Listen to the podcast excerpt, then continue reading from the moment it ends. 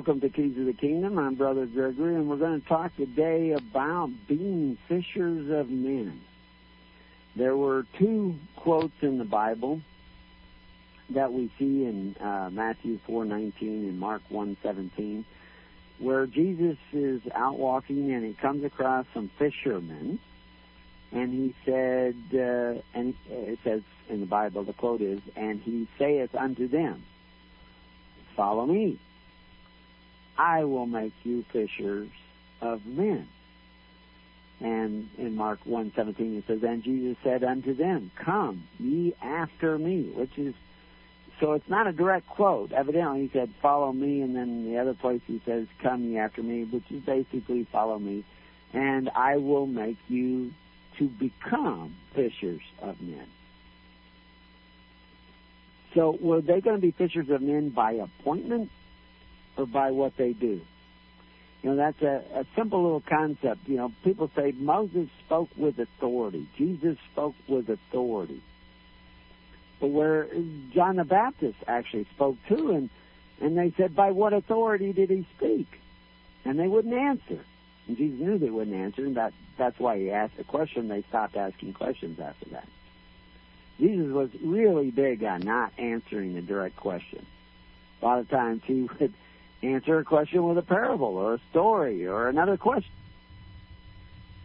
Or, you know, like, are many saved or few? And Jesus would say, uh, strive. Well, wait a minute. You didn't answer the question, Jesus. I asked you, are many saved or the few? And you didn't answer the question. Should we indict Jesus for not answering the question? He did answer the question. He just didn't give the answer you wanted to hear or they wanted to hear. Maybe he did. Maybe they figured it out. I didn't, he didn't say anything about them complaining about the answer he gave them. But the answer was this. Strive. Now you go into most churches, what must I do to be saved? Profess Jesus Christ as your personal Savior. And you'll be saved. But how do you profess something? You know, you could be out there professing that I'm I'm working in the garden. But Every time I look at I see you sleeping over in the shade. I call you up on your cell phone as I look out the window. I say, hey, what are you doing? Oh, I'm working in the garden. Well, that's funny because I'm looking out the window and I see you over there sleeping in the shade. And suddenly, you know, he, he jumps up and he grabs the hoe and he runs out in the garden. So, how do you profess Jesus Christ is your personal Savior. Now, we talked about that on Blog Talk a little bit ago, and we'll get around to explaining what that looks like. Because most people don't know what the kingdom looks like. They think they're going to the kingdom when they're dead. They think the kingdom's for the people who die. You know, that, that's a slave mentality. Like the old song, free at last, free at last. Thank God Almighty, he's free at last. He's dead. That's a funeral dirge. At least it is in Louisiana. But that's not the kingdom. Kingdom's for the living. The dead, they're walking around amongst you. They think they're alive. But they're not alive. They're dead. They're cut off. They may say words that they're alive. They're like zombies. I have accepted Jesus Christ as my personal Savior. Well, of course, when I say it like that, it sounds like a zombie, but they put a little feeling into it because they're really trying to convince themselves that they're saved. How do you know you're saved? You know, believing who Jesus was doesn't save you. The devil believes who Jesus was. Jesus doesn't say, say, Lord, Lord. He says, not those who say, Lord, Lord, but those who do. Jesus emphasized doing. Almost every command that came out of his mouth was do, strive, seek, tend, persevere. That's do words. That's not think words. Don't tell me you're saved. Show me you're saved. Every apostate church that ever came about has a group within them that tell you if you're saved or not saved, if you say these or do this or do that. I'm going with Christ. Christ said it's not what you say, it's what you do. And that's why we, we're going to get around to, in the second part of the show, exactly what that looks like in the kingdom. Now, a few things there going on uh, in the world is that we see the governments of the world in total economic collapse. Uh, they're kind of in a free fall stage right now that uh, every time you see like the U.S. dollar boosted or the euro boosted, it's usually because uh, you know one of them's flapping their arms a little bit more, and so the other one falls a little farther and a little faster. I mean, the progression is going to increase, increase. Uh, I think we fall at 28 feet per second, but the more you're in that free fall state, the faster and faster you get going. We just haven't hit the sidewalk yet. I mean, some people certainly have. They've lost their homes and their life savings and everything. And this is inevitable. It was inevitable 10 years ago, 20 years ago, 30 years ago. Back in 33, uh, go back to 1913, 1917, all these events. We could see this coming if you knew history. But of course, you know, back in 1845, 1854, 1866, different milestones in this progression away from the ways of the kingdom and into the ways of the world, led often by churches. I have an article coming up on News' Views uh, uh, about Saul Alinsky, who dedicated his book towards Satan. Probably the most progressive workers uh, and people who have given the greatest uh, promotion of Saul Alinsky's uh, theories have been churches. Churches holding up his philosophies and his organizations that are, are promoted in his book and his work. Yet his, his book is dedicated to Satan, Lucifer, because he rebelled and created a dominion of his own, which is what Adam and Eve did. They went outside of the dominion of God and haven't been let back since. They actually could come back any time. All of you could go back any time and receive the redemption of Jesus Christ. But just because Christ died doesn't mean you're saved. Somebody's saved. I mean, why did Christ come? What what does it say in uh, the gospel? If we were to look that up in the gospel, what does it say? Who is saved? I mean, there's we can read in John, for God sent not his son into the world to condemn the world. And the word world there is organized system or constitutional order or government. Of the five, six different words that can be translated world, that's the one they're talking about there. He's actually going to try to save the world. But what's the operating word here? For God sent his son into the world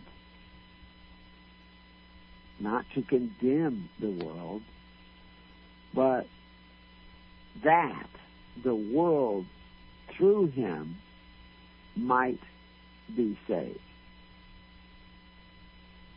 Very important. Might be saved. Does that mean that Christ didn't do his thing? He didn't do his part? No. Christ did his part.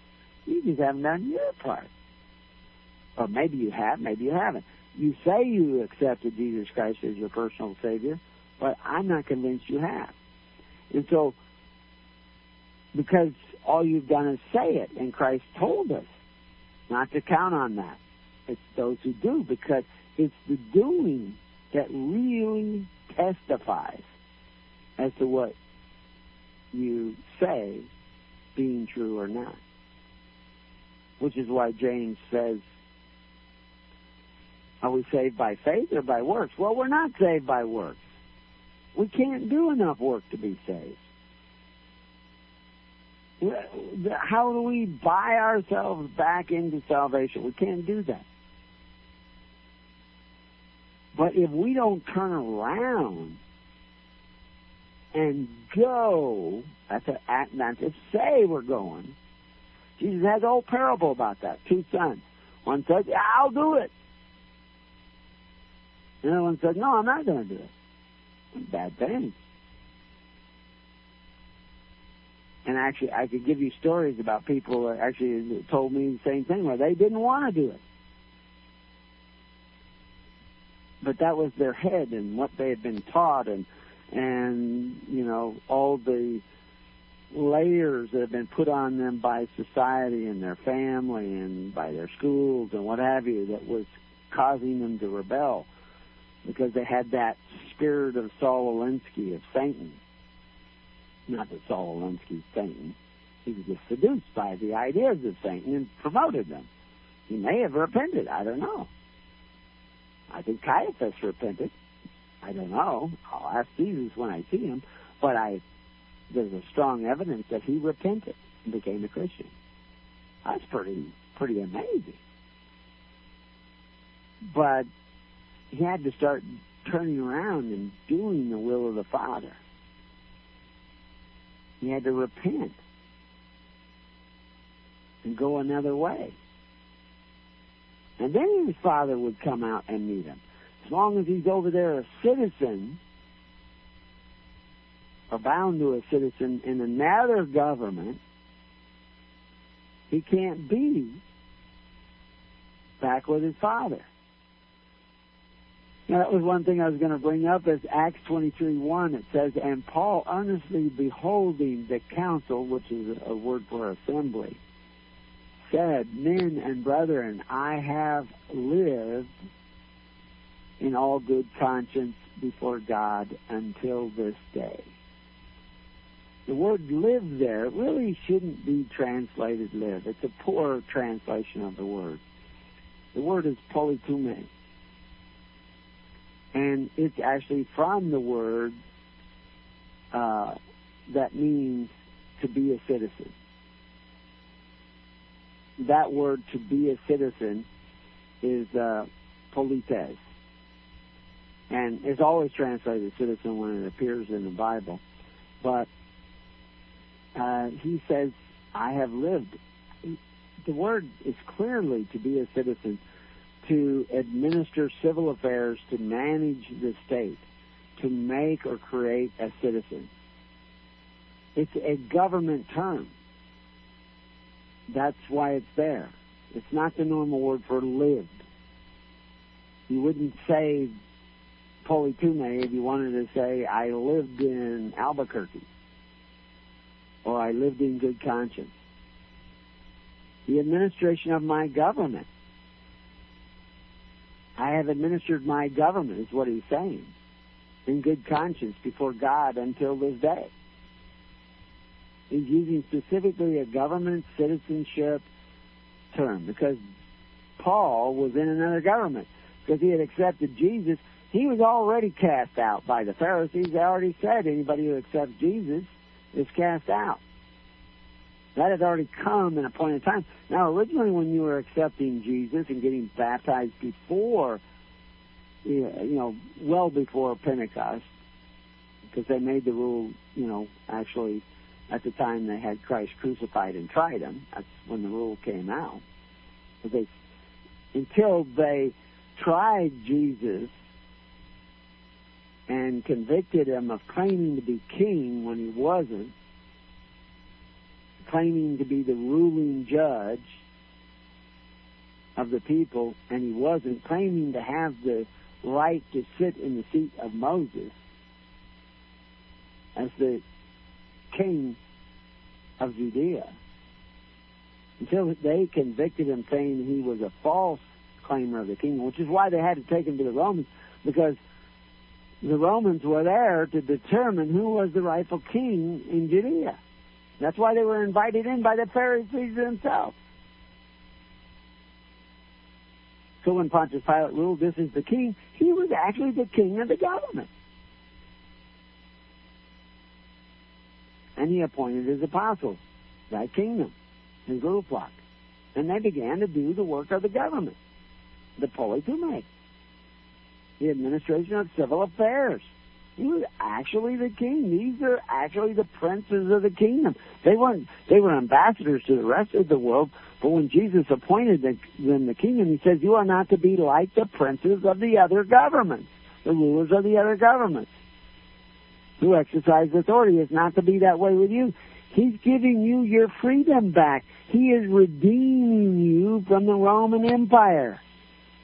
And anyone who became a citizen of Christ was free from the social welfare persona jurisdiction that made them ensnared under the administrative law of Rome. They were now free of that. What do you think they were persecuting them for? You could be any church, any idea in your head these guys were actually taking care of the widows and orphans and needy of their society in pure religion, unspotted by the social welfare systems of the world.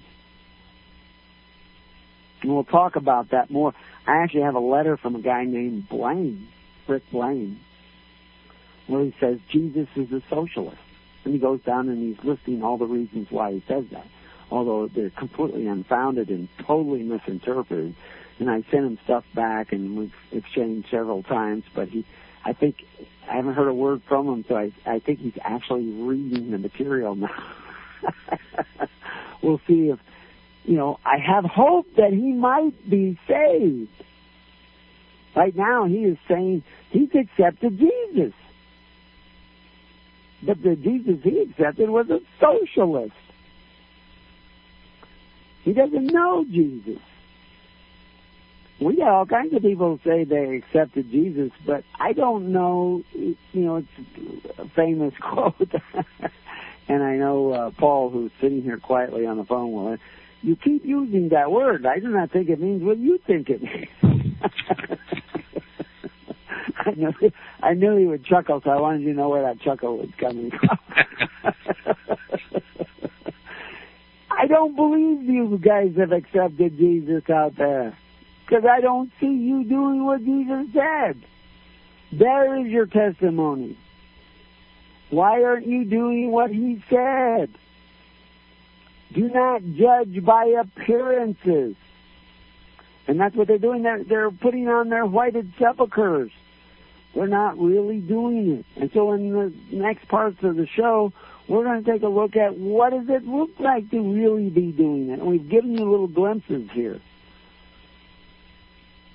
You're citizens in a system of statutory bondage today, a corvée system of statutory bondage. You've gone back to Egypt, which God said never to go back to. Jesus didn't say go back there.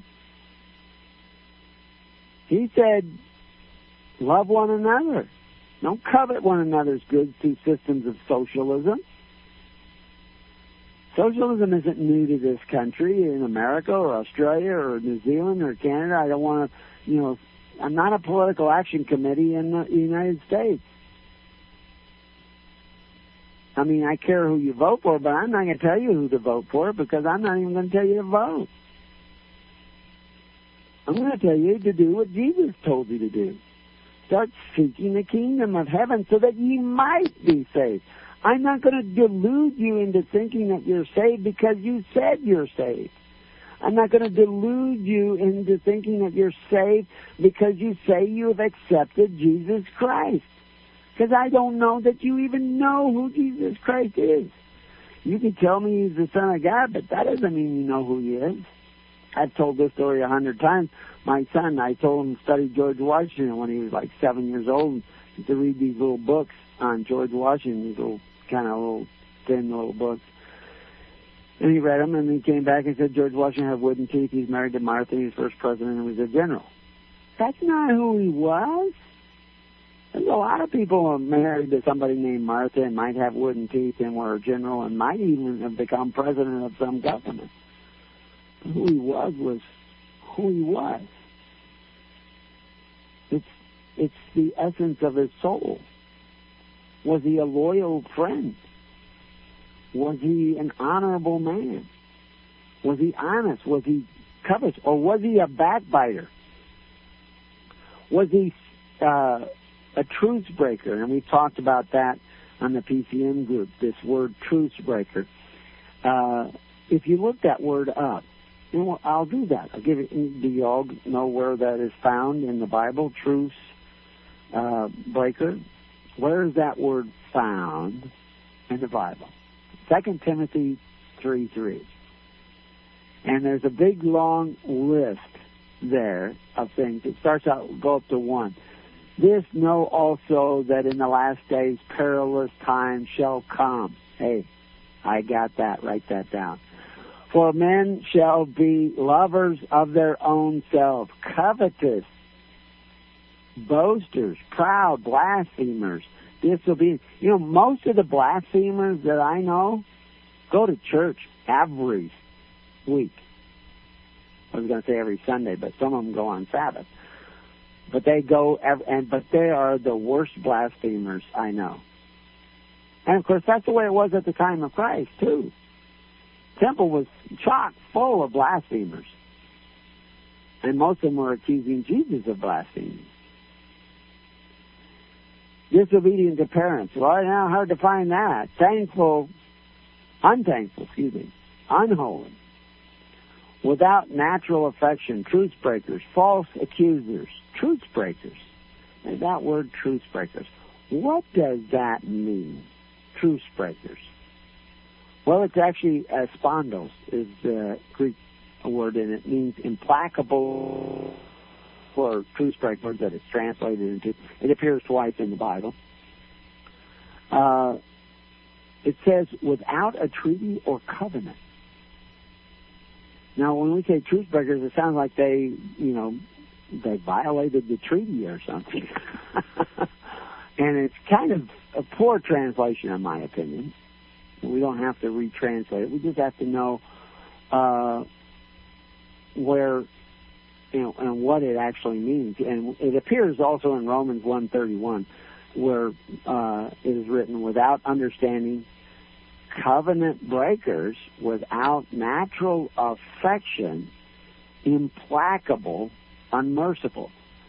So basically, what it is is someone who won't come into agreement, won't sit down and hash things out to come into agreement. I always wanted, I wish we had a recording of the conversations in the upper room and in the in the room before the Pentecost. Those guys were talking about something, and it wasn't the ball, of course. They had lots of different opinions still. They were arguing before Christ's death. You know, am I going to be on the right side? Is he going to be on the right side? Who's going to be on the left side? And they were arguing over these things, and, and Jesus rebuked them. He, also wouldn't tell them the answer. Another one of those, why don't you tell them? questions. Why don't you give me a straight answer, Jesus? He is giving you his straight answer. You're just not listening. So anyway, we're going to talk about this, uh, some of these things, because if you're going to be a fisher of men, you need to know how to weave the net and how to preach the kingdom. We'll be right back.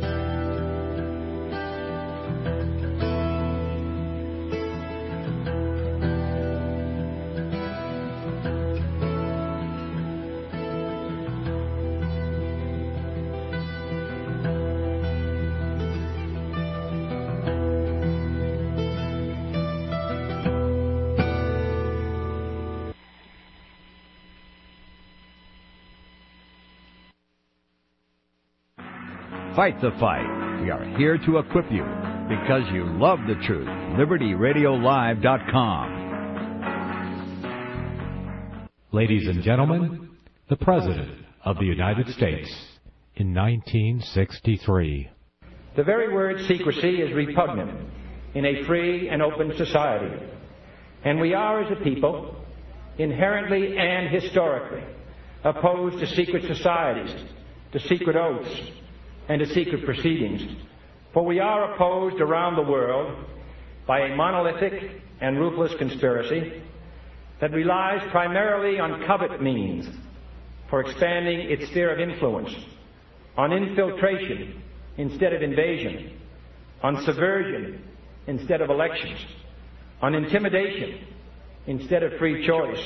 It is a system which has conscripted vast human and material resources into the building of a tightly knit, highly efficient machine that combines military, diplomatic, intelligence, economic, scientific, and political operations. Its preparations are concealed, not published. Its mistakes are buried, not headlined. Its dissenters are silenced, not praised. No expenditure is questioned, no secret is revealed. That is why the Athenian lawmaker Solon decreed it a crime for any citizen to shrink from controversy. I am asking your help in the tremendous task of informing and alerting the American people, confident that with your help, man will be what he was born to be, free and independent. Ladies and gentlemen, the President today. You were both in Skull and Bones, the secret society. It's so secret we can't talk about it. What does that mean for America? It's so secret we can't talk about it. What does that mean for America? I've got a vision for what I want to do for the country. See, I know exactly where I want to lead. It's so secret we can't talk about it. What does that mean for America? Now listen to me.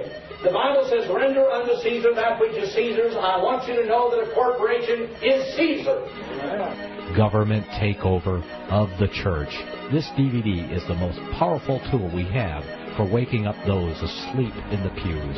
The scripture calls for his people to come out of her. The corporate church is the apostate church, the whore that rides the beast. Make copies and give them away to your corporate church friends and loved ones. The truth will make them free. They will watch the DVD.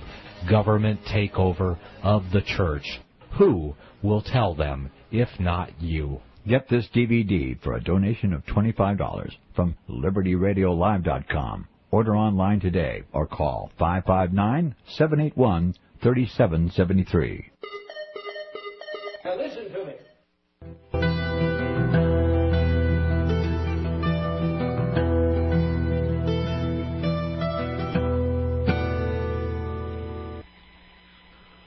Okay, when we return to Keys of the Kingdom uh, in the next half of the show, we're going to talk a little bit about what a redeemer is because the word appears a number of times in the Bible and actually means uh, it's, it's from different words.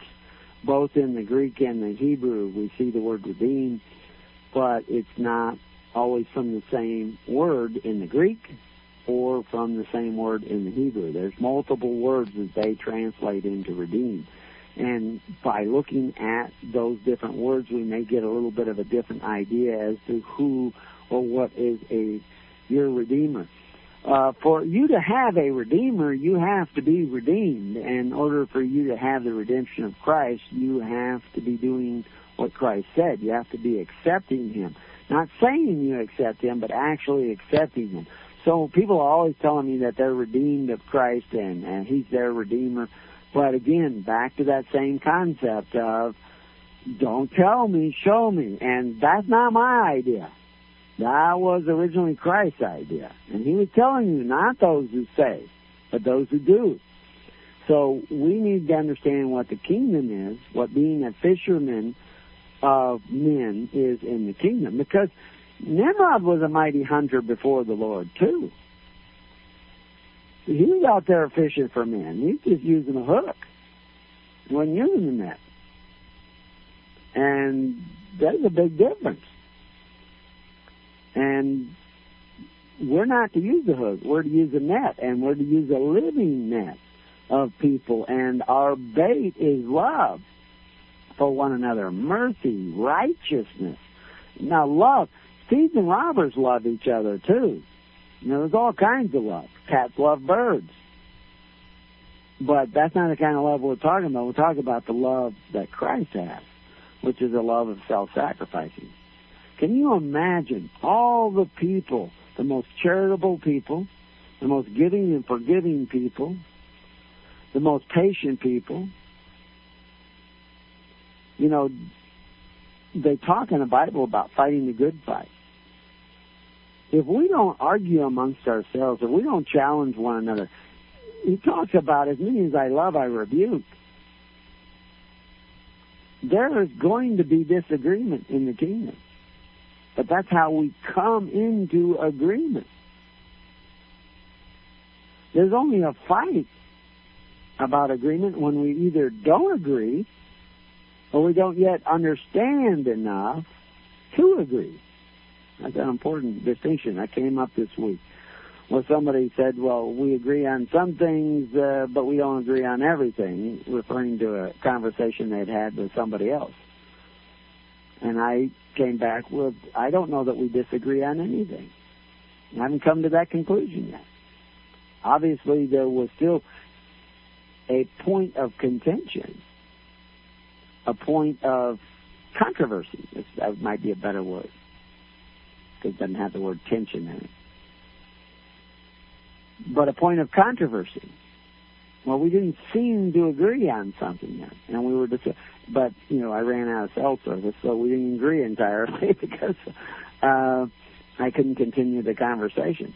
But the point was, is that I think that it wasn't that we disagree; it's that we don't yet understand one another well enough, either I, him, or he, me, to come into agreement. Well, how do we get to understand one another? Well, one, we talk.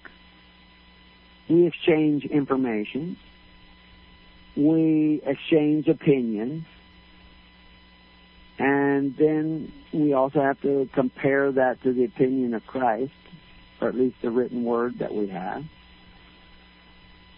both in the book and on our hearts and our minds, and see if we can come into agreement. But if we create a false sense of agreement by holding up an ideology or a phrase representing an ideology and say, do we all agree that Jesus is our Redeemer? Jesus is a Redeemer, but I can't agree that He's your Redeemer because I don't know if you have actually accepted Him. And He tells us, and James tells us, and even Paul tells us, that you don't determine that just by what that guy says. But all the other churches, I've had ministers in this house who say to a young boy, five years old, I think maybe he was seven, all you have to do is profess Jesus with your lips and you're saved. That's all you have to do say it. And he wanted to repeat after me. Actually, he went that far. Are you kidding? Are you insane? Are you mentally ill? Haven't you even read the Bible? Christ said, not those who say, but those who do. Write it down. Memorize that. Paul never really said anything like all you have to do is say it. You, it, all you have to do is not even just believe it in your head, because your head can deceive you. He says, if you covet, commit adultery, uh, fornicate, uh, what was all the long list he, he gave? Uh, covet was in his list. He's, he's going through the commandments, for God's sake. You have no inheritance in the kingdom. So guess what? You're not saved.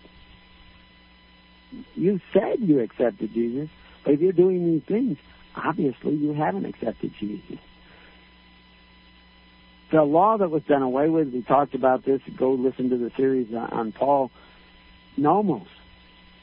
He's talking about the imposed law, statutory law, administrative law of men like the Pharisees. And he's talking from the point of view of a Pharisee that you have to do this and do that and do it this way and keep the Sabbath in this way and and follow these rules and uh, and everything that we've written down and then you're saved. He's saying that's done away with. But righteousness isn't done away with. And if you're doing all those other things, adultery and coveting and stealing and lying, you're not keeping righteousness. So you're not saved. And Jesus isn't your Redeemer. And when you tell me he is, you're a liar. Or maybe you're just completely deceived and your problem is all these other things. So to be the fishers of men, we got to get that straight. That you're not saved by what you say. You're not necessarily redeemed because you recognize Jesus as the Messiah.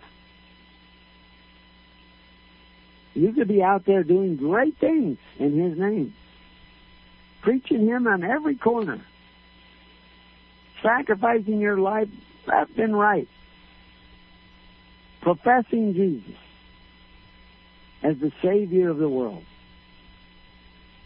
and still be a worker of iniquity and be cast away.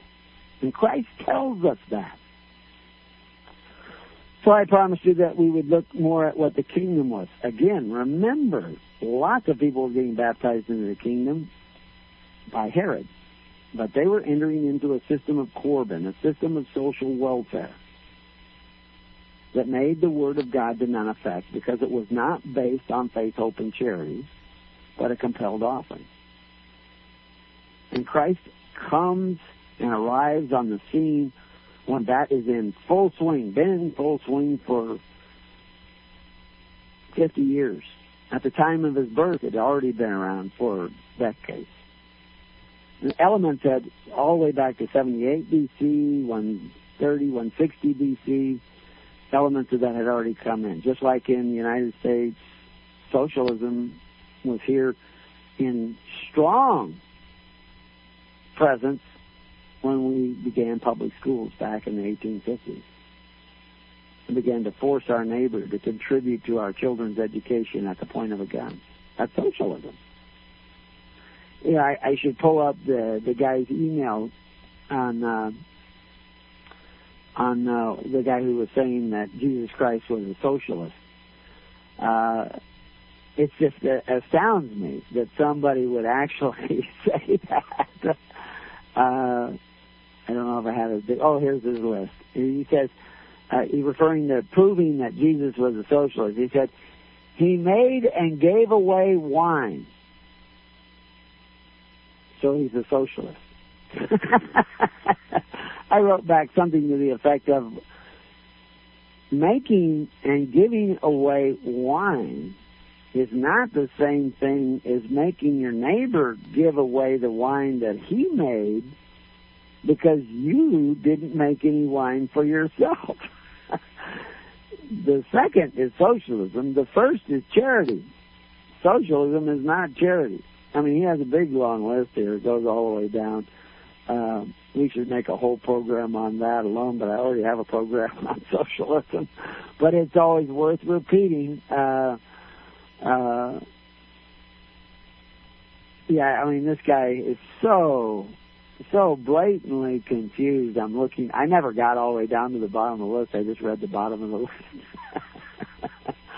uh, the guy is absolutely delusional. But uh, anyway, we'll, we'll we'll save. I may still get more answers from him, so we'll save his uh, delusions for another show. but uh, there is a vast difference, and this is what the system of Corban was all about. That the Pharisees had established uh, back at that time of Christ, where you had to pay in, or you could be arrested.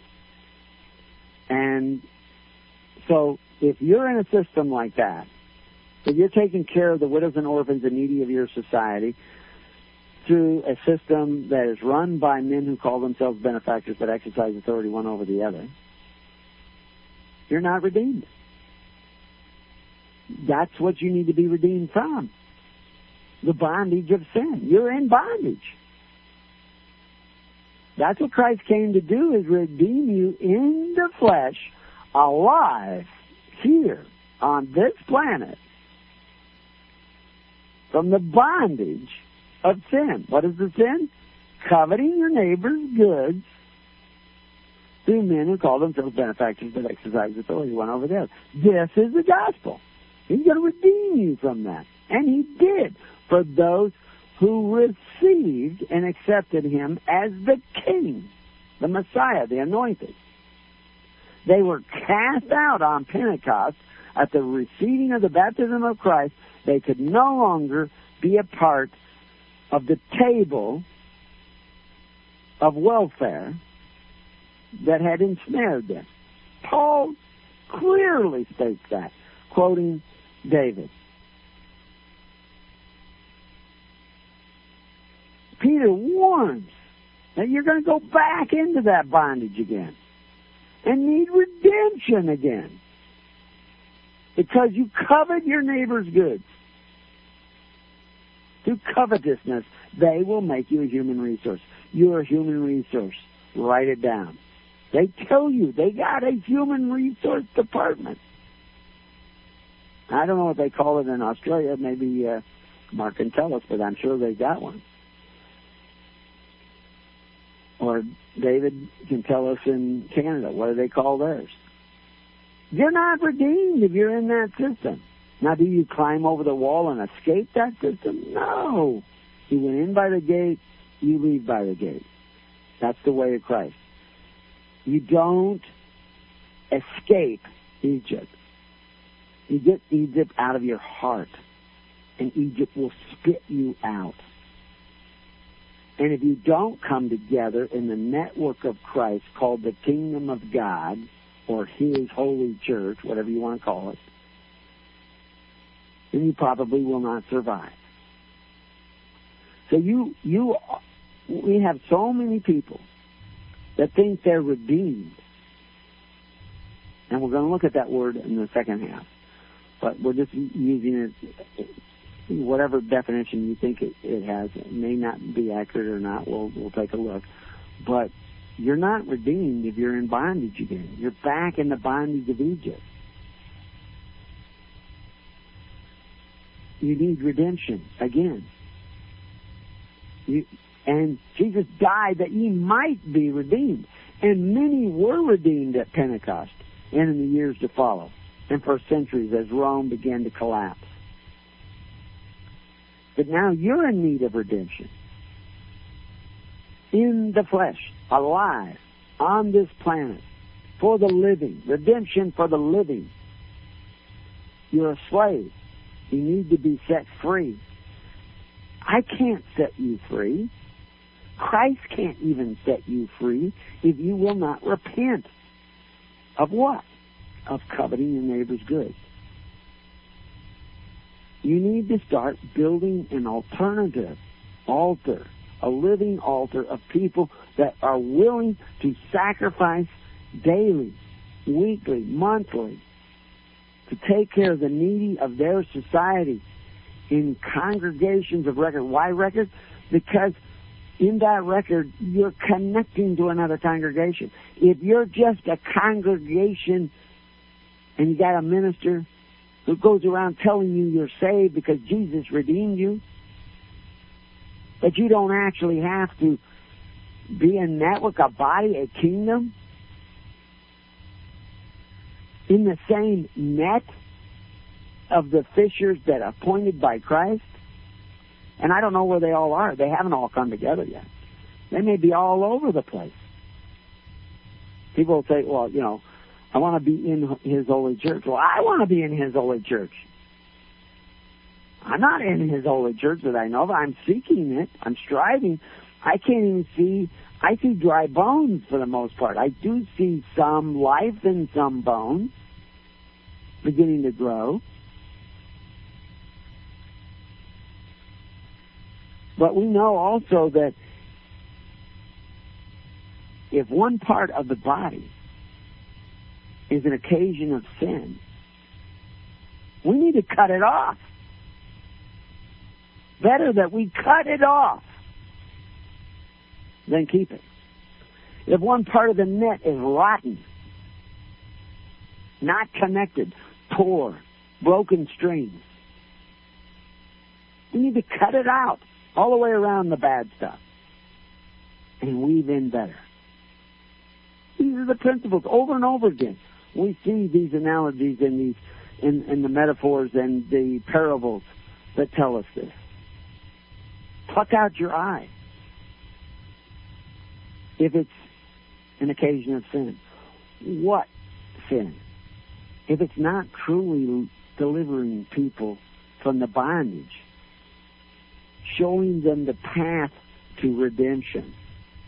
If they're out there saying, You're redeemed, you're redeemed, you're redeemed, you're redeemed, you're redeemed, because you said you accepted Jesus, you accepted Jesus, you accepted Jesus.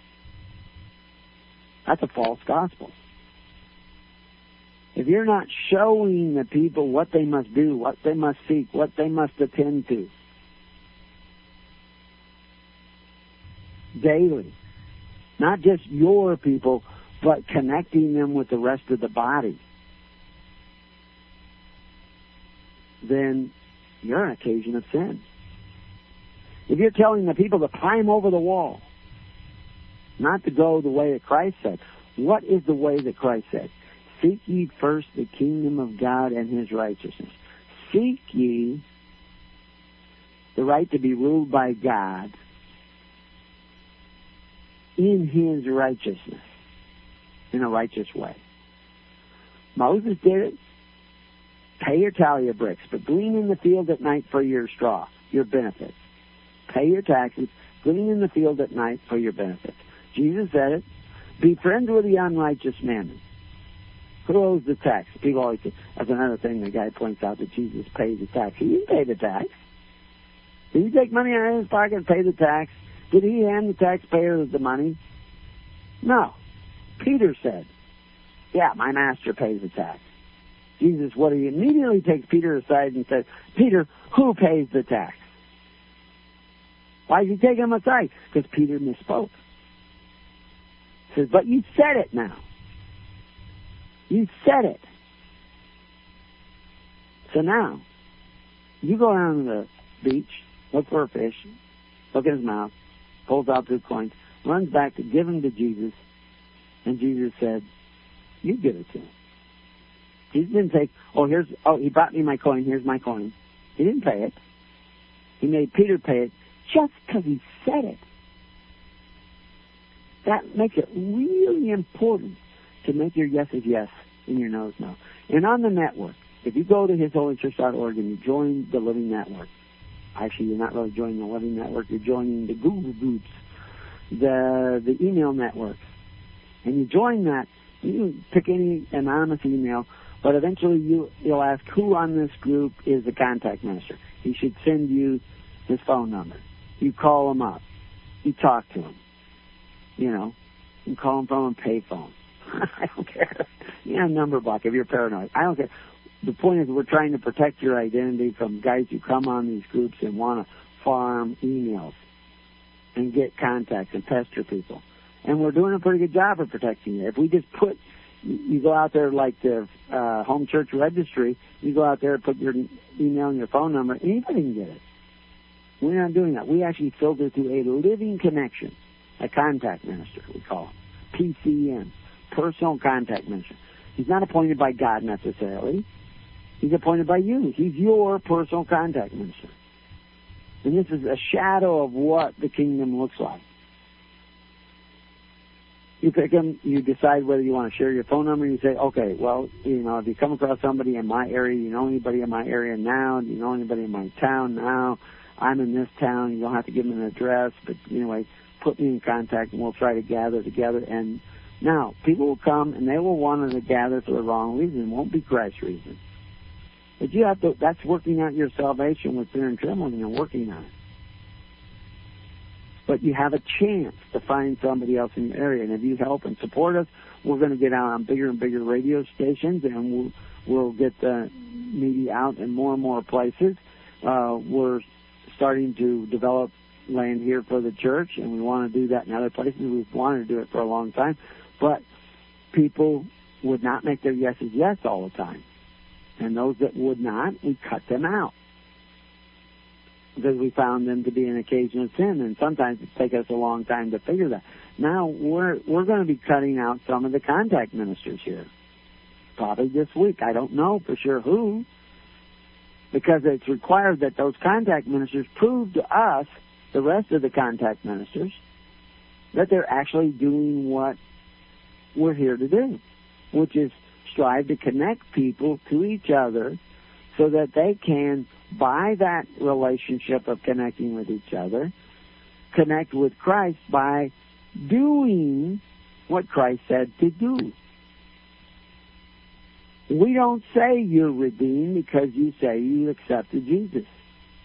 When Jesus says you're redeemed, I'll believe it. When I see you doing what he said, I will suspect it. It will become my opinion that you might be redeemed. When you see that word in there, redeemed, they're talking always about might be redeemed. If you do this, are you forgiving your sins because Christ died on the cross? Jesus says, if you don't forgive, neither will you be forgiven. So Christ could die on the cross and you're not forgiven because you don't forgive. Forgive what? Why is he so worried about forgiveness? Because he knew we'd be arguing. He knew we would be contentious or at least uh, confronted. We have opinions. We have ideas. We think something is a certain way. And all of a sudden we try to create a relationship with, somebody else and they're thinking another way. And we have to actually scratch our heads and work on our salvation with fear and trembling. So we need that ability to forgive. Somebody said, you know, it's going to say, I'm going to say this uh, even though I might offend you. You're going to say something that might offend me? I doubt it. I'm very seldom offended by words. If I'm going to be offended, I'd probably be more offended because you don't say. I really wouldn't be. I wouldn't even be offended then. I'd be disappointed. But disappointed for you, not in you. Very big difference. But anyway, when we get back, we're going to talk about this redemption thing. okay. We'll see you there.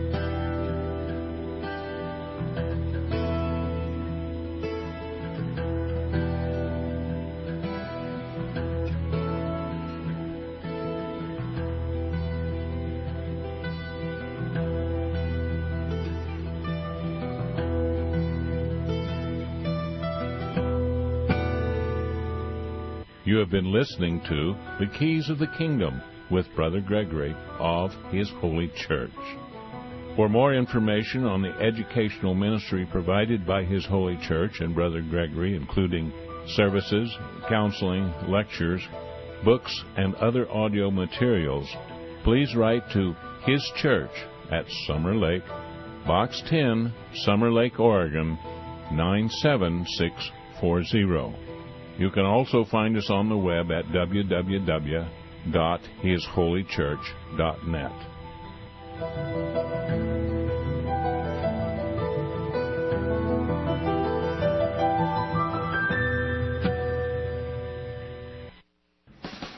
If you'd like to get a copy of this program, you may subscribe at libertyradiolive.com for only $45 a month and you'll receive an MP3 CD weekly of all the First Amendment Rights Media Group programs.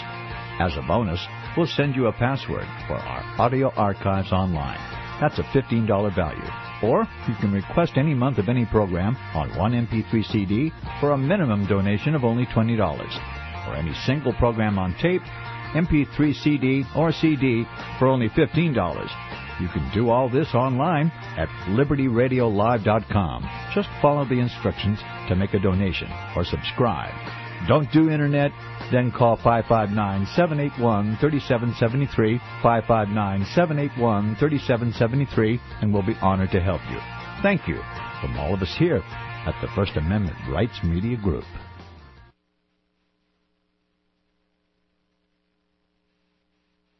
I pledge allegiance to the King of Kings and to his kingdom come on earth as it is in heaven, one holy nation under the heavenly Father with grace, mercy, and justice for all.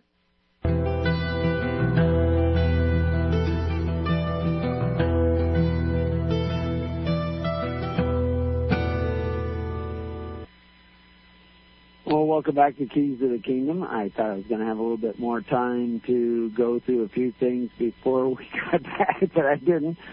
So anyway, I I want to uh, uh, give you uh, the phone number so that if you want to call in, and of course we have a chat room that somebody's monitoring.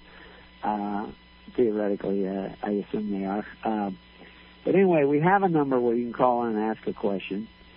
And if I find that number, five five nine seven two six thirteen hundred. That's one three zero zero. So it's five five nine seven twenty six thirteen hundred. And then you have to have a code number in order to get in so you can ask the question. And that code number is seven nine five one three two. Seven hundred and ninety five one hundred and thirty two. And then you have to put star six in order to have the moderator know that you have a question that you want to ask. And then we may give that number again, but don't count on it. Uh, it goes out in a notice for this radio show and our our uh, newsletters. And uh, before we go too far, uh, I should also probably tell you that we're going to have a guest on next week, uh, and that guest will be Clint Richardson, which I think he, I think he actually uh, is a, well, he, he's a candidate for president of the United States. I think I don't know if it's the Constitutional Party. He'll tell us.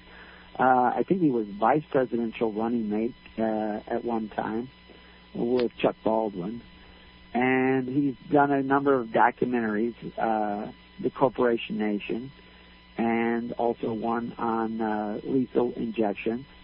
And he's won uh, awards for his work in that. And he's going to be a guest on our show on the Keys of the Kingdom next week.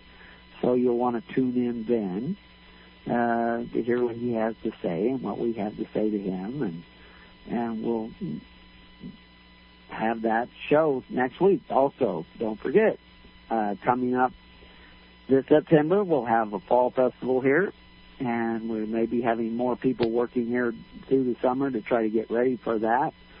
Um, and we've got about a thousand acres that we can gather on, so we've got lots of room. Uh, we're looking for talent. Anybody's got musical talent, anybody's got skills they want to share and they want to set up demonstrations, uh, we will do what we can to arrange all that. Uh, we got tons and tons of camping. We have an RV park nearby. Uh, I mean, actually, between where I'm at now and and the place, there's an RV park. Uh, there's a motel uh, or two in the community, uh, but you'll probably need to get reservations for that. And if you go to hisholychurch.org and look for events. Uh, and this is all out in Summer Lake, Oregon. So if you want to come to that, we're also people are already working on developing uh, caravans and carpooling and uh, buses coming from far away.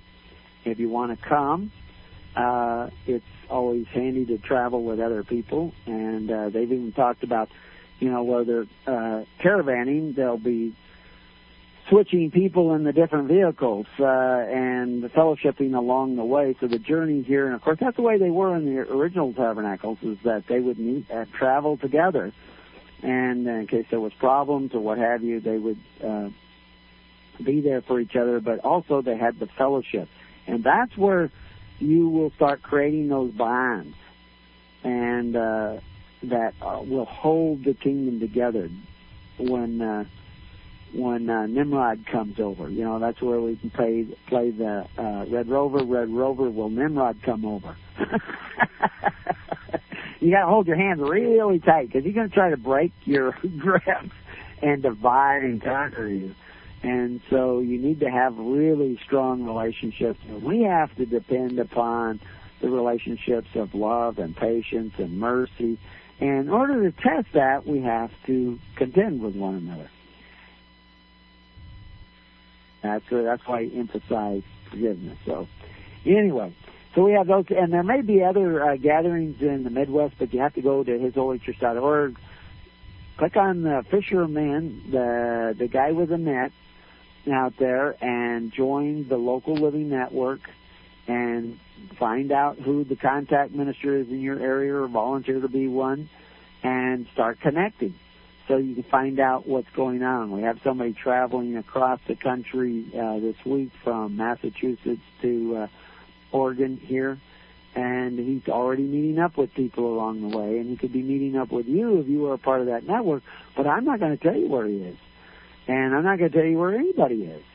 If you want to find out, you have to reach out, uh, and that's the way the game works.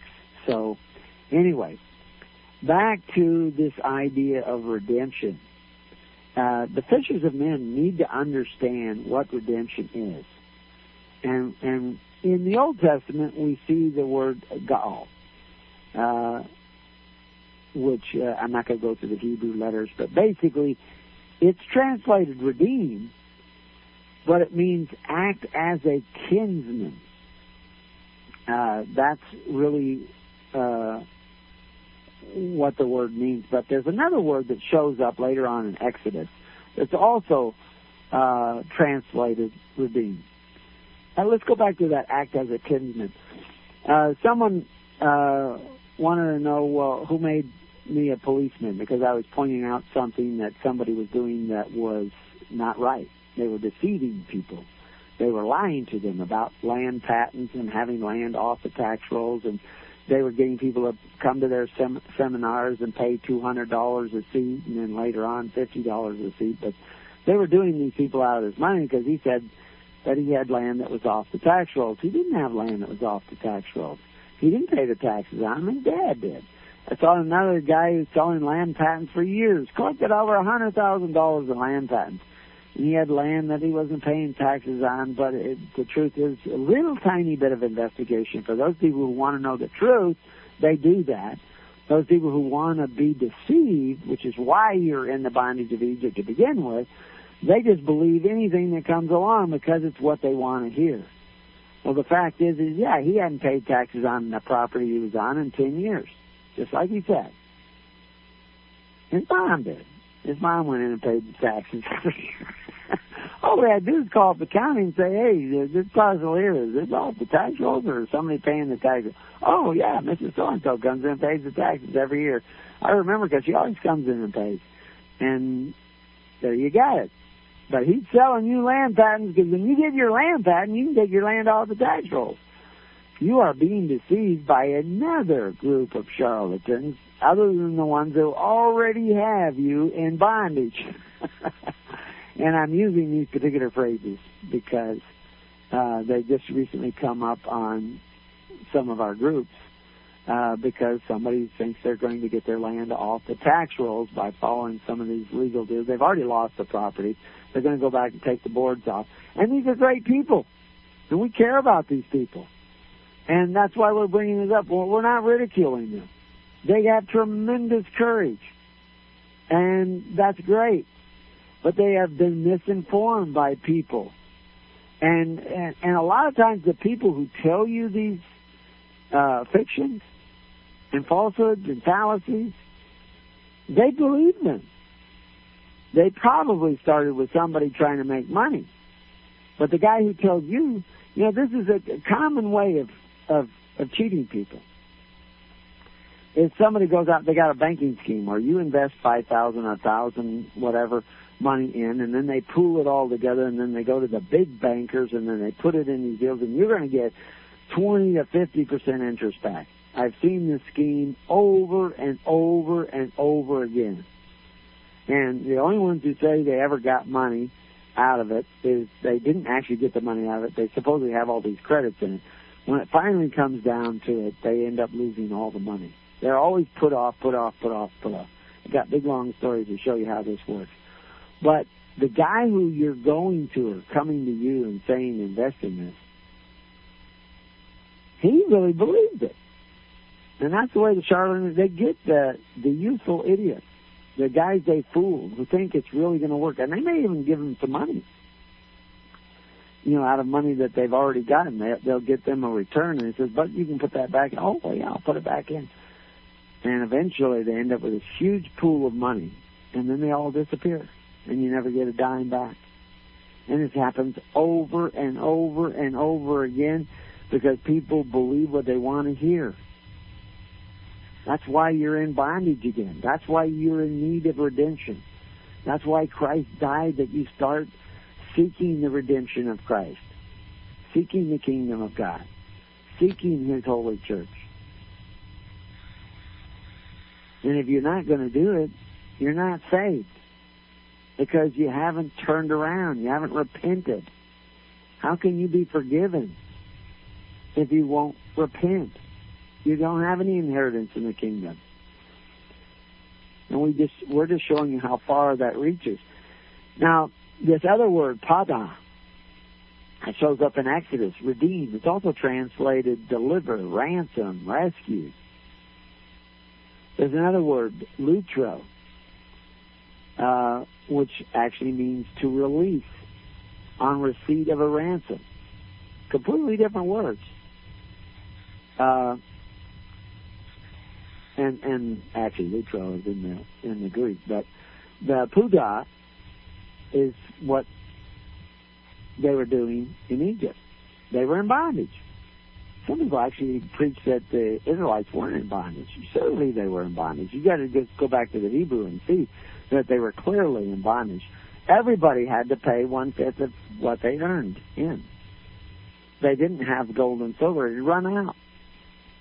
If they had any gold and silver, which artisans often had, they they didn't have the true and actual title to it. They only had a legal title. That's why people think I'm going to go down and and buy land from this person and get it off the tax rolls. You can't do that. We've got programs on that, huge recordings on that. Go to Law versus Legal, uh, and and go to our website, and we explain how that works. You can't get a lawful title from somebody who has a legal title. A legal title does not include beneficial interest by the very definition of the word. So if you buy buy the legal title, buy the beneficial interest, so therefore you have to pay a tax on it in order to use the property. Any citizen of the United States owns land only by government permission. They, they've already stated that.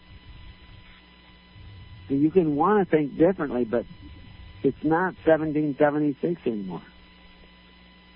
But you can be free. You can own land uh, endowed to, the right to own land is that endowed to you by God, but you're in bondage. You need to be redeemed. Now, in order to get the redemption of Christ, you have to turn around and repent and seek the kingdom of heaven and its righteousness. What does that look like?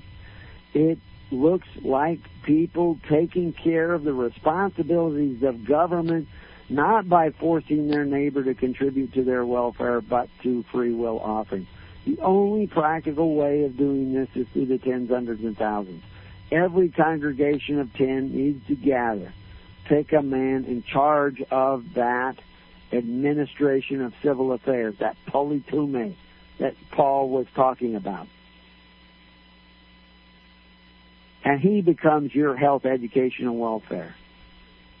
I was in in a store the other day and I was waiting for this lady. She kept swiping her uh, Oregon Trails card, which is their welfare card, and it wouldn't work. And they put plastic around it and tried to swipe and it, wouldn't work. And finally, the lady had to type it in, and she types in her PIN number.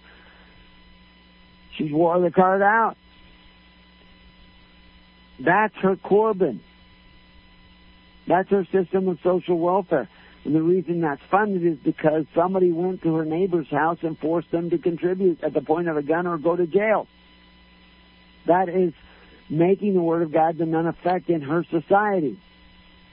You want to be free, you want your land back, you want your rights back, you got to start seeking the kingdom of God and His righteousness. Start coming together and start forming a network where you take care of the needs in your congregation and contribute up to a, a, a network of ministers so they can take care of the needs in other congregations. You can't do that with men who just say they love Jesus. You can only do that with men you actually see them loving Jesus by doing what he said.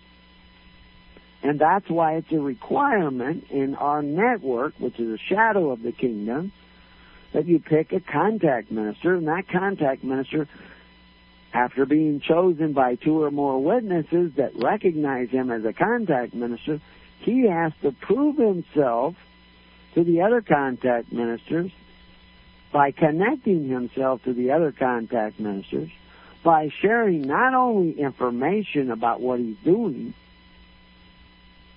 but sharing uh, his skills, his knowledge, and even his resources with them.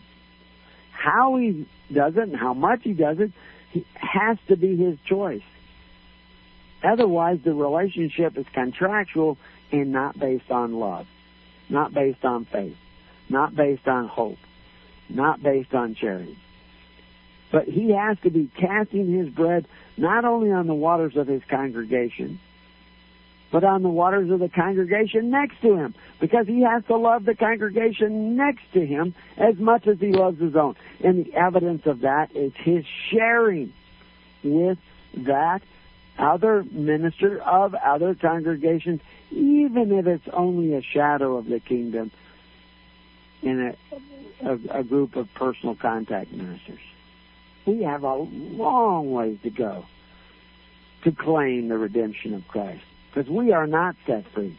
Lutro, release on receipt of a ransom. To redeem, liberate by payment of a ransom. To liberate, to cause to be released. There's another word translated redeem. In the New Testament, we're talking New Testament now with uh, Lutro.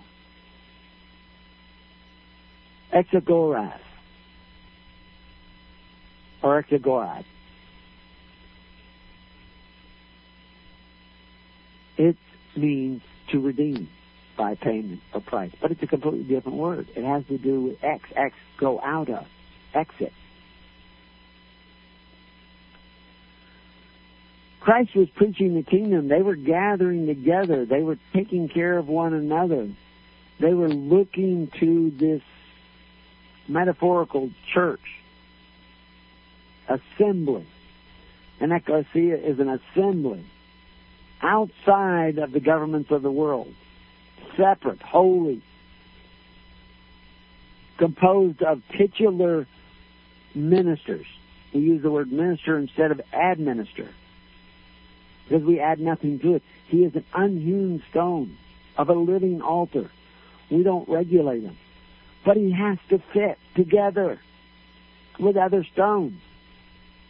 He has to nudge up against them and connect with them. What anyone gives him in his congregation lays on him as the altar of that stone is laid on all in the true church. But he has the choice of how he distributes that to the rest of the church. And he should distribute it in wise in wise charity that strengthens the poor. Strengthens them in what? The character of Christ, which is sacrificing themselves for others by going to church not for what they can get out of it, but they go to church thinking, oh, I wonder who I can help today. I was really blessed by the story of Paul traveling from from Cape Cod, from the Atlantic coast out here to the uh, west side of Oregon. And he met with the first group that met him in Albany, New York. And they exchanged gifts. It's not Christmas. Why are they doing that? I thought that was that was interesting. I'm just dying to find out what they exchanged. uh, it's the curiosity of the kingdom you know. But I suppose they're not supposed to tell me because that would be boasting. No, they got to tell me because that is witnessing. That's why you communicate with the other ministers, the other fishers of men. You're going to go fishing with a net, big net. They're throwing one net off the side of this boat. There's all these fishermen on the boat. Jesus says, throw it on this side. There are so many fish, they're afraid the net's going to bust. It doesn't. It holds but it doesn't hold itself. The fishermen are holding it together in teamwork, each one taking a, a section of that net and holding their end up If one of them fails to hold his end up, the net spills and the fish flee and they run out or are lost and are spilled out into the water. Well, it's a metaphor. We're not trying to fish you for our resources. You're not our human resources. We constantly give you choice. This is a free assembly. It's not even an association. Another whole topic, which we discuss in, in audio tape after audio tape and book after book in Free Church Report. We're a free assembly. You have the right of free assembly. You have a right to love one another. You will not be redeemed or freed until you turn around and start doing that. Don't tell me you're saved. Show me you're saved. Don't tell me you're in the kingdom. Be the kingdom. I don't mind arguing. The apostles argued all the time. How could they come into one accord unless they contended and tested and rebuked? We're told to do that. But people who want to be in love with the idea that they're saved, oh, we don't want anybody to argue. We don't want anybody to discuss anything. We don't want anybody to say anything that might actually get to the heart of the fact that we aren't redeemed because we aren't doing what Christ said. We aren't being a king. Maybe you're being a congregationalist, but you're not being in the kingdom. Thousands of people on Pentecost begin to take care of themselves and their social welfare and their needs. Right away, they saw that there was something missing. And so they formed a credit union. now that's a shocker. You, those of you out have heard me many times before. You you've heard these things before. But can you imagine somebody listening to this for the first time? This is completely out of their realm of thinking. And look up the information we have on credit union. I don't know if we have a show on credit union. We should put that in. We should start some of the better tapes. If you guys find better recordings of other, you know, like Blog Talks or Freedomizer or even this that we have that are in our ancient archive, we should start connecting them on the outline page so that people can hear these topics because we've covered so many topics of the kingdom. And yes, that's actually what they were doing. When they got into trouble in Ephesus, it was because they picked seven men, just like they did over there in Jerusalem, to be over this business. The word uh, to wait on these tables. The word tables there is the word they translate into bank in the Bible. They were taking care of the banking because they weren't well accepted in the banks of the world. But I don't see any reason to form in his church credit union until I actually see people forming his church, which I want to see real congregations that are actually taking care of one another and supporting the whole network. And we're actually starting to make progress in that direction. But some people are actually holding us back because they're an occasion of sin. They appear to be. I can't They're too invisible. They're not connected. I don't have enough witness from others that really seem to understand the kingdom. Now, yeah, this is my opinion, and I want to bring my opinion in conjunction with other men's opinion, and we lay our opinions out, and we see what sticks up in accordance with the Word of God. And we make a judgment. That's what the apostles were to judge. You think they just, okay, we just give to this person, we give to that person, we do this and that and the other thing? No, they had to make judgment calls. They had to know when to pluck this eye out and cut this hand off and cut out this portion of the net. Now, we're not forbidding you to go and, you know, preach what you think is Christ. We're not going to do. We're told not to forbid you to do that. But you, we do have a choice as who we think are with us, and the only way we're going to know is to know what you're doing. You can't say that. I see so many people on the on the email network that aren't being a part of anything. They're just waiting for another email. I mean, I'll get some information here. I'll figure out how to get my property out of the tax. I'll figure this out or I'll figure that out, and then I'll go save myself. Or maybe they think they're already saved. You're you're not even close to being saved unless you're out there trying to actively save others.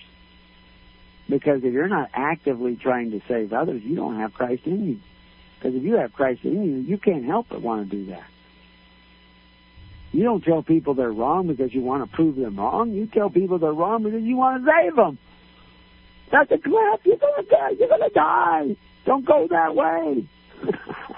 That's quicksand. You're gonna lose your house. You're gonna lose thousands of dollars worth of time and energy. The beating of your heart is going to be going down a rabbit hole instead of to the kingdom. Because you're following these patriot schemes. We already explained in the covenants of the gods why you're in bondage. We go through 15 chapters showing you all the different forms of bondage that you can imagine almost. There are actually more, but I don't want the book too heavy to pick up. But there's one of the greatest bondages that you have is that you think you're redeemed. Jesus died that you might be redeemed. I don't know that you're redeemed. And if you think you are, I mean, you're professing, I am redeemed, you're in judgment of yourself. How do you know you're redeemed? You may know that Christ came to redeem you, and you may be striving for redemption by turning around and seeking after to do His will. But I don't think you've arrived yet. I don't think any of us have arrived yet. Prodigal son did not have the father run out to meet him until he turned around and started heading back. When we meet at the feast, then you can say you're redeemed. Is Christ the one you look to for redemption? Great. I love to hear that. But I still want to see it. I want to see you doing it. I want to see you making your yes, yes and your no, no. I want to see you keeping your word. And doing the will of the Father, tending to the weightier matters. How can you tend to the weightier matters? Well, we've actually had people on this group that are sharing information only with the select group. They don't sh- share it with the body. They don't, I mean, with the actual fellow ministers. They're not sharing that information. We have people representing that they're a part of His holy church doing things, even in courts of law, they haven't shared with the rest. Well, how can you be a part of what we're doing if you don't even tell us what you're doing? It's not boasting, it's sharing. I share so much, I can't hardly imagine what's all on the website anymore. And yet we have people that saying they're a part of His holy church who haven't even seen what we're talking about. Now we have levels of that. Some people are are beginning to learn. That's great. Every little bit that I see people reaching out to learn a little bit more about the kingdom, that's great. But it's a whole journey. It's a process. And it is relational. And you can't have a relation if you don't talk amongst each other and gather together and share with one another openly. And that's what we have to do.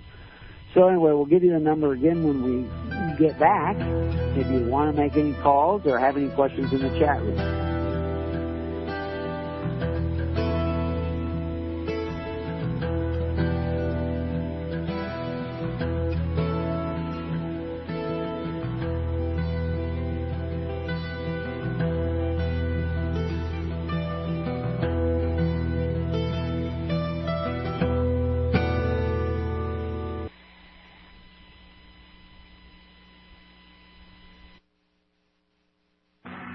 Fight the fight.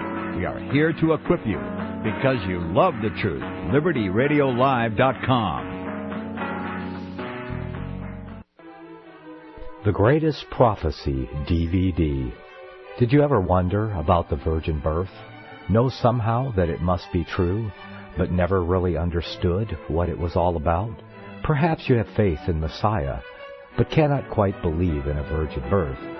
Why is it an integral part of faith in Messiah, and why would biblical faith in Messiah be worthless without it? These questions and many more can be discovered by seeing the Greatest Prophecy DVD.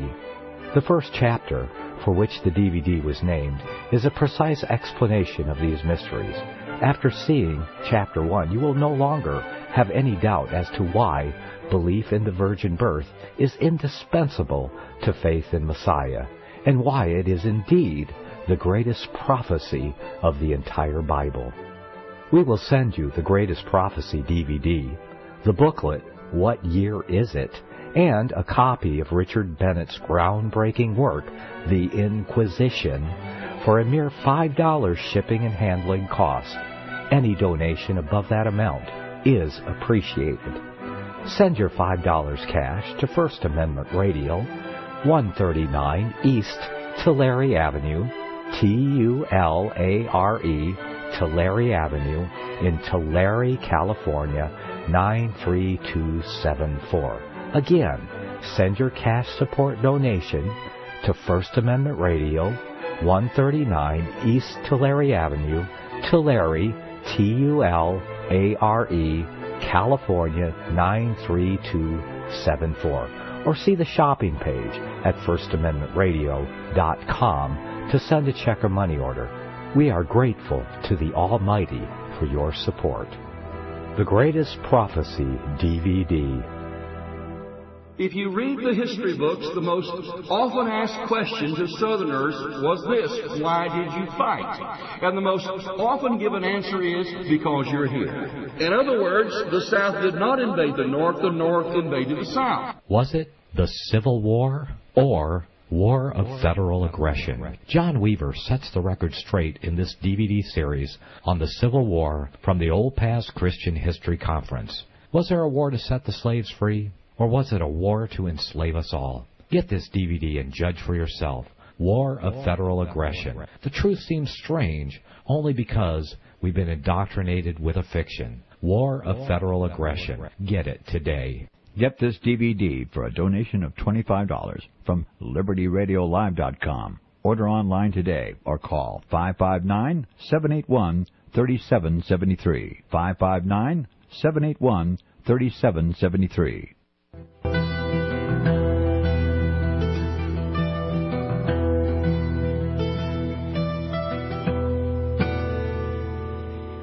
Well, welcome back Keys of the Kingdom. We're talking about what it means to be a fisher of men. It's uh, it's someone who is handling their public affairs to the kingdom of God. They're handling the administration of those public affairs by faith, hope, and charity, not by force and fear and by turning their neighbor into a human resource. They are a group of men who are connected and women who are connected with each other in a meaningful way that actually can feed the sheep and provide for their security, their salvation, their social salvation, their salvation on this planet in real ways so that the Spirit of God may grow in them. People who don't have Christ in them can't function in the kingdom of God. They can't be a part of it. They'll actually reject it. They'll run. They'll they'll not fit in. And fitting in means that those stones, those unhewn stones, we don't force the stones into cubicles. We don't hew them out by regulations. They must choose to fit together to form this altar. They used to love to build these three-legged altars, sometimes four-legged altars, where they'd jack up these huge stones and put other stones underneath them. There's a footstool altar because it's the real altar is a living altar of men coming together, a council of men, and gather together and connect everyone because you're connected to that stone altar by faith, hope, and charity, and he's connected with all these other stones by faith, hope, and charity, and that forms this living altar. That's the way it was in Abraham's day. That's the way it was in Moses' day. And that's the way it was in Christ's day, and that is the way the real His holy church is today, wherever that is. We need to edify that by being that. But we don't hew those stones. Those stones still need to fit together. And if they don't fit together, we may reject it until it does fit together. We we don't cast him in the hell, but we are not going to say this this is one of our stones because he's not fitting together.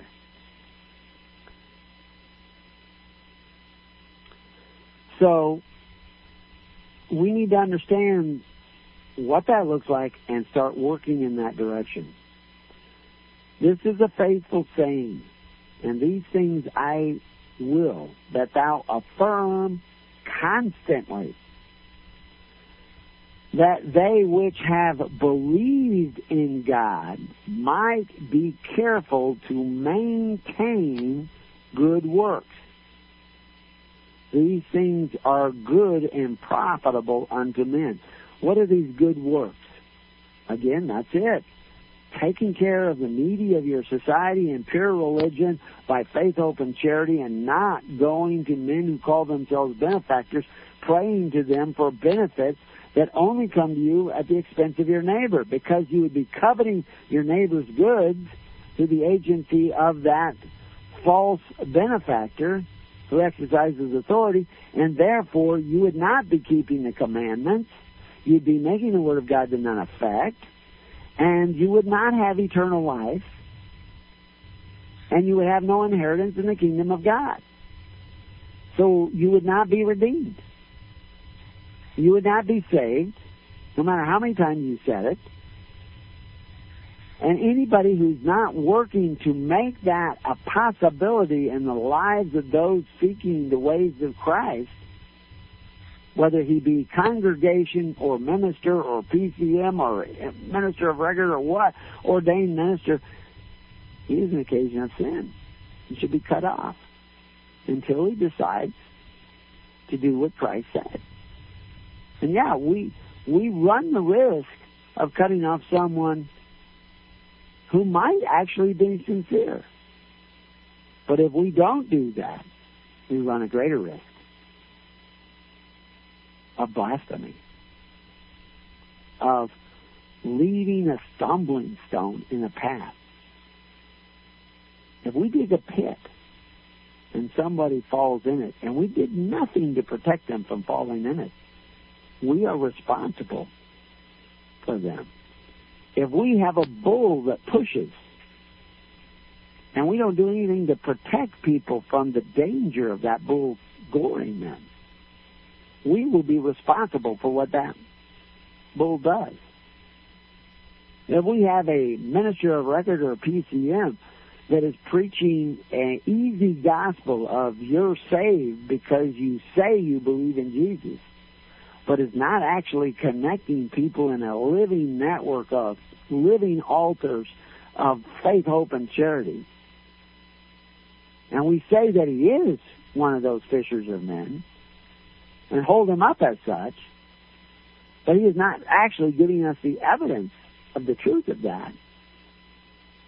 Then anyone he leads astray, if that's what he's doing, we don't know what he's doing because he isn't connecting with us we are responsible. If we send somebody to him because we hold him up as a symbol of Christ's teaching, and he's not, then we can be held responsible for the damage he does. And we will be accountable for his sins. So, each man's sin is his own. But it is an occasion of sin to hold up something that is not what you say it is.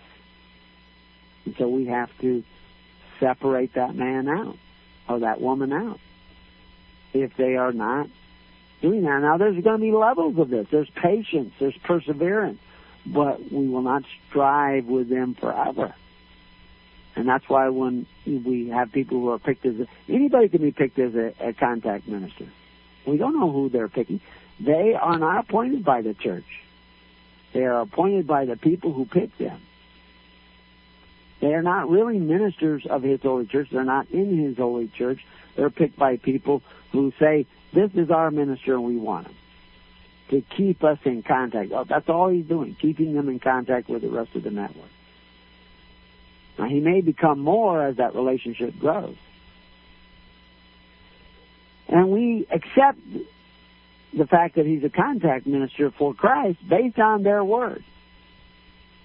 But doesn't end there. Over and over again in the guidelines for a contact minister, it says that he has to prove himself to the other contact ministers because they're accepting those people's words, but they have to know everything they can about this individual to know whether or not he really is doing what Christ said.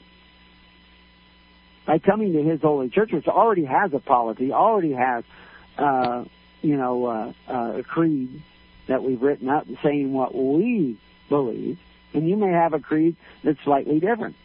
But fundamentally, it has to be the same, and that means it's Christ's holy church. It's Yeshua's holy church. It's Jesus' holy church, same guy. It's what he appointed. That's what we're seeking to be, striving to be, persevering to be.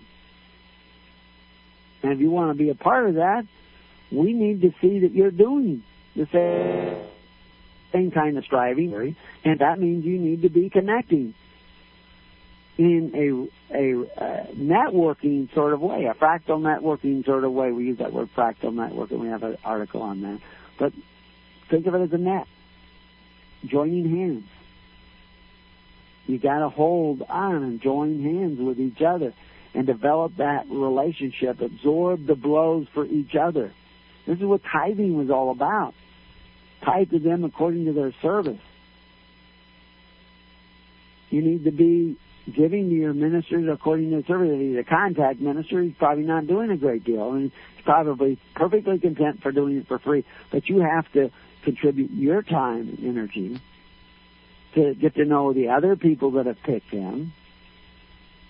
And that's why we're trying to do this in a geographical way. All the different groups are based on geography to make that connecting with one another a little easier. You know, it's not a it's not a law. You're not going to hell if you pick somebody in Northern California and you live in Southern California. But it's you know where are we going with this? Nobody in this network is perfect. But we need to be striving for that perfection, to be perfected in the ways of the kingdom. We have so much to do in so little time. And so we're going to do a little cleaning house. And, you know, the people, we got people who were picked as contact ministers on, on a list, and they're no longer connected with us at all. And nobody has changed their choice. So I, last night I sent out the Living Network newsletter, which goes out only to people who have picked contact ministers, so that they could change them over to other guys that are more active. And if they don't do it, so be it. But they're not connected. They won't know about people traveling in their area and people helping one another. They won't be called when there's a tornado or a flood or a famine or gas prices go up to ten dollars a gallon or food shortages in the store. We won't know who they are. We won't call them. We won't hear their cries in the, ditch. How many times does God say, I will not hear them in that day? Why? Because they they didn't come together. They went whoring after other systems and other ideas other than the kingdom of God, the right to be ruled by God, to take care of one another. So anyway, I'll ask you, I, I, sometimes I don't even hardly take a breath at all this. Um, I, I actually had a little bit of swelling and, and uh, an injury in the side of my mouth here uh, when I started the show, and it's absolutely completely gone.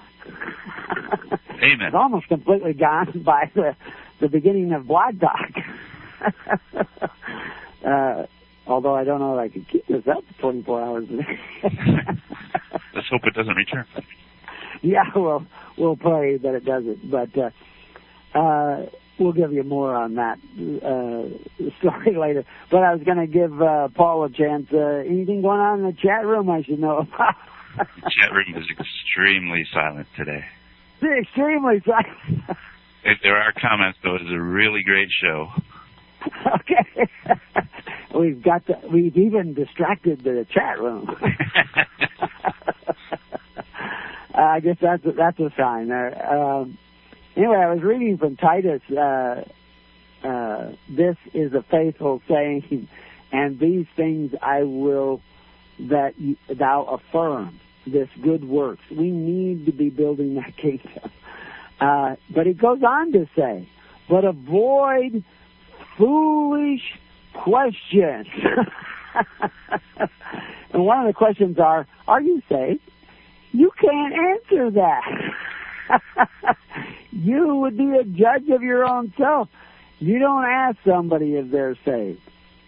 You ask somebody, do you seek the salvation of Christ? because they don't know if they're saved. They may be deceived. They may be fooled. They may have been listening to an apostate minister that wants to make them comfortable in their bondage.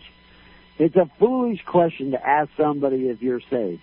It's a great question to ask, do you seek the ways of Christ? Or do you know the ways of Christ? Are you doing the ways of Christ? Are you seeking the kingdom of God and His righteousness? You know, it's like saying, were you baptized? Baptized is getting dunked in water. You could have been baptized by Constantine. But Constantine didn't say repent and get baptized. You could ask somebody, are you in the process of repentance? Do you think forgiveness is important? Do you think giving is important? These are good questions because you're going to get an opinion back. I have an opinion, you have an opinion, everybody's got an opinion. But God's opinion is reality. Are you saved? Don't ask him. He don't know. God knows if he's saved. You know, Christ tells you a whole parable about guys who think they're doing all kinds of stuff in his name and they look at all these great things and he says, Get ye from me, you workers of iniquity. If you ask every one of those guys, Are you saved? they would say, Yes, we're saved. Tells you nothing absolutely nothing. it means nothing that he said that. Now, I will admit, if like Saul Alinsky says I dedicate this book to Satan, that's a pretty big red flag. Watch what he says. Read the book. Don't pay for it. Get in the library. Read the book and find out. You probably can download it for free on the internet. Find out what he says because that's the enemy. Know thy enemy, but follow Christ. Show me what you're doing. Look, uh, ask the guy, hey, have you been uh, gathering together in the network and connecting with your contact minister? Good question. Because that tells you whether he's making his yes, yes, or his no, no. He said, "Oh yeah, I tell my contact minister everything. I if I'm going across the country and I I might have a chance of meeting with other brethren, I tell him where I'm going so that we can meet up with other guys. Because that's my contact minister. He's going to help set up that network with me with the other guys as I travel. You know, and and I might break down, and they might be able to help me if they know I'm going there. You know, we have a rule in this house, although half the people don't follow it all the time, that if you're going to go somewhere, you let us know. So, because it's a big desert, we had guys go out on motorcycles, and I've known them you know, when you used to do hare and hound races uh, back in the old days when I was a young man, you when you started out hare and hound races, it's uh, motorcycle races across the desert. You would have to carry a book of matches. Everybody had to have a book of matches because you could have an accident, and about the only thing you could do after a motorcycle accident was uh, maybe strike a match and start a little brush fire so they could find you. You know, and they knew the route you were going somebody takes off out in this desert and we don't know what direction you went and it's got a lot bigger search pack. So we have that rule. So we have that rule and uh but we don't enforce it with statutes. We don't throw you in jail if you don't keep that rule. But if you're going to be traveling, you should be letting your brothers know. You should want to let your brothers know. You should want to meet others because you're making those connections. You know, it's like playing Red Rover and you're holding this guy's hand and you're holding that guy's hand. But a guy five guys down, you don't like him, so you won't hold anybody's hand. Because you don't like him. You don't know if he's going to really hold up. That's not that's not forgiving. That's not networking. That's not love. You got to work at this. You got to learn how to fit together in a kingdom. Congregationalism isn't going to cut it. So it goes on. Avoid foolish questions and genealogies. It's not about race, folks. And contentions and striving. Hey, wait a minute. Jesus said to strive. And it says avoid striving. different word. Different Greek word, okay? But striving's about what? Striving's about the law. We got one law, the law of love. We have a lot of guidelines, but we have one law, the law of love. And the guidelines are flexible. That's why they're called guidelines. But if you're going to row together, I got a, a neighbor girl who's on a rowing team. And I can guarantee you, they have to learn to be timing their rowing together and working together. So you, you need to become a team. Strive for that. And he goes on to say, for they are unprofitable and vain. You want to be free? Seek the kingdom of God as a righteousness. Seek a network of people that care enough about each other to show up and help one another, to be there for one another. If you can't do that, you should not be free. You should be in bondage. You should be under tribute. You should be paying taxes. Because you don't pay and care enough to pay your time, your energy, and even maybe some money if that's what you want. I like the the personal sacrifices rather than the money. The money's too impersonal. I, it means more to me because I'm not the one that saved you. Christ does. He sees what you're really doing. But I'm only going to fellowship. You know, I might go across the street and help out a guy who's not really kingdom oriented. I might not too. But I only want a fellowship with guys going the same way I'm going. And if you won't tell me where you're going and what you're doing, I'm not going to fellowship with you because I don't see you striving to come together. I see you as forsaking the coming together. And so, fishermen of men manning the net of Christ work together as a team. A man that is a heretic after the first and second admonition reject, knowing that he is such, is subverted and sinneth, being condemned of himself. Now he may appear as a whited sepulchre, but we're told not to judge by appearance, by by what he does. And of course, if he repented and come back, we forgive him. But we need to see the physical evidence of that repentance. So there's there's a lot that we need to understand about the kingdom that a lot of people aren't understanding, and we need to understand it quick, because you already see the food prices going up. You see the gas price. Now the gas prices are probably going to go down a little bit here, but they'll go back up again. I remember when they went up to 170 and then back down to 125. I remember when they went from 18 to 29. I remember when they hit 50 cents. I, how many? That's double. Of course, they weren't going up. It was the value of the money going down.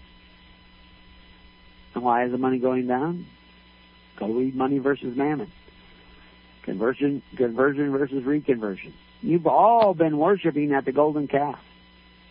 You've all cast your gold and silver into the streets, into the civil powers, into the politeuma of men who exercise authority one over the other.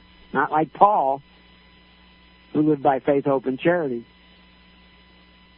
Now, Paul at the beginning was doing it the way of the Pharisees, but repented, went back to the other way, left the corporate system of the Pharisees, and entered into the corpus of Christ, bound not by contract and covenant, but by agreement, but by agreement with our kinsman, Christ, who is our Redeemer, But our redemption depends on are we going to do the will of the Father?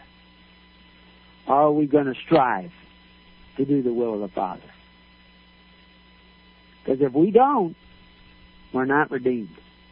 We're not redeemed because we said it. We're not redeemed because we accepted Jesus Christ.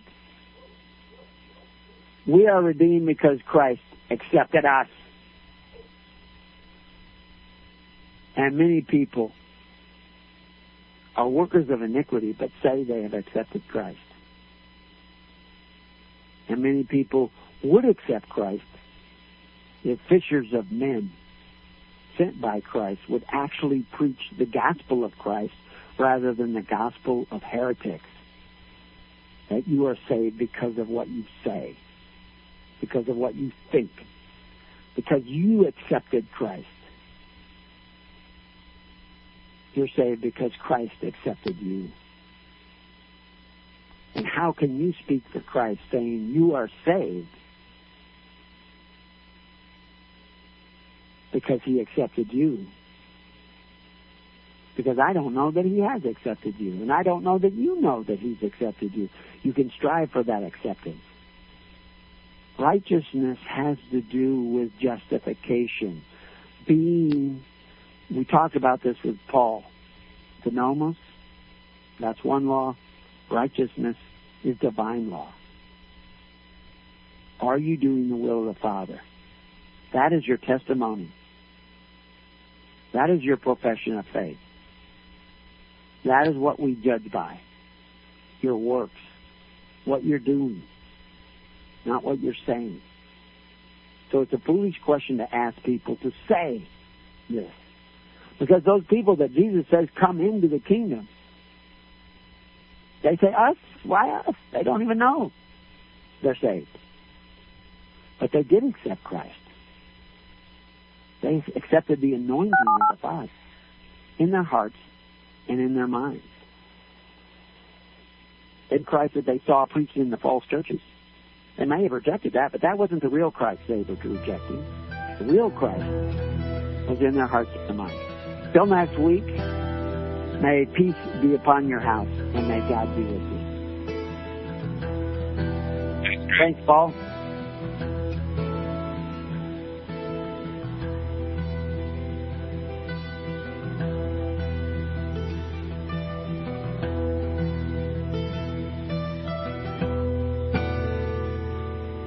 You have been listening to The Keys of the Kingdom with Brother Gregory of His Holy Church. For more information on the educational ministry provided by His Holy Church and Brother Gregory, including services, counseling, lectures, books, and other audio materials, please write to His Church at Summer Lake, Box 10, Summer Lake, Oregon 97640. You can also find us on the web at www.hisholychurch.net.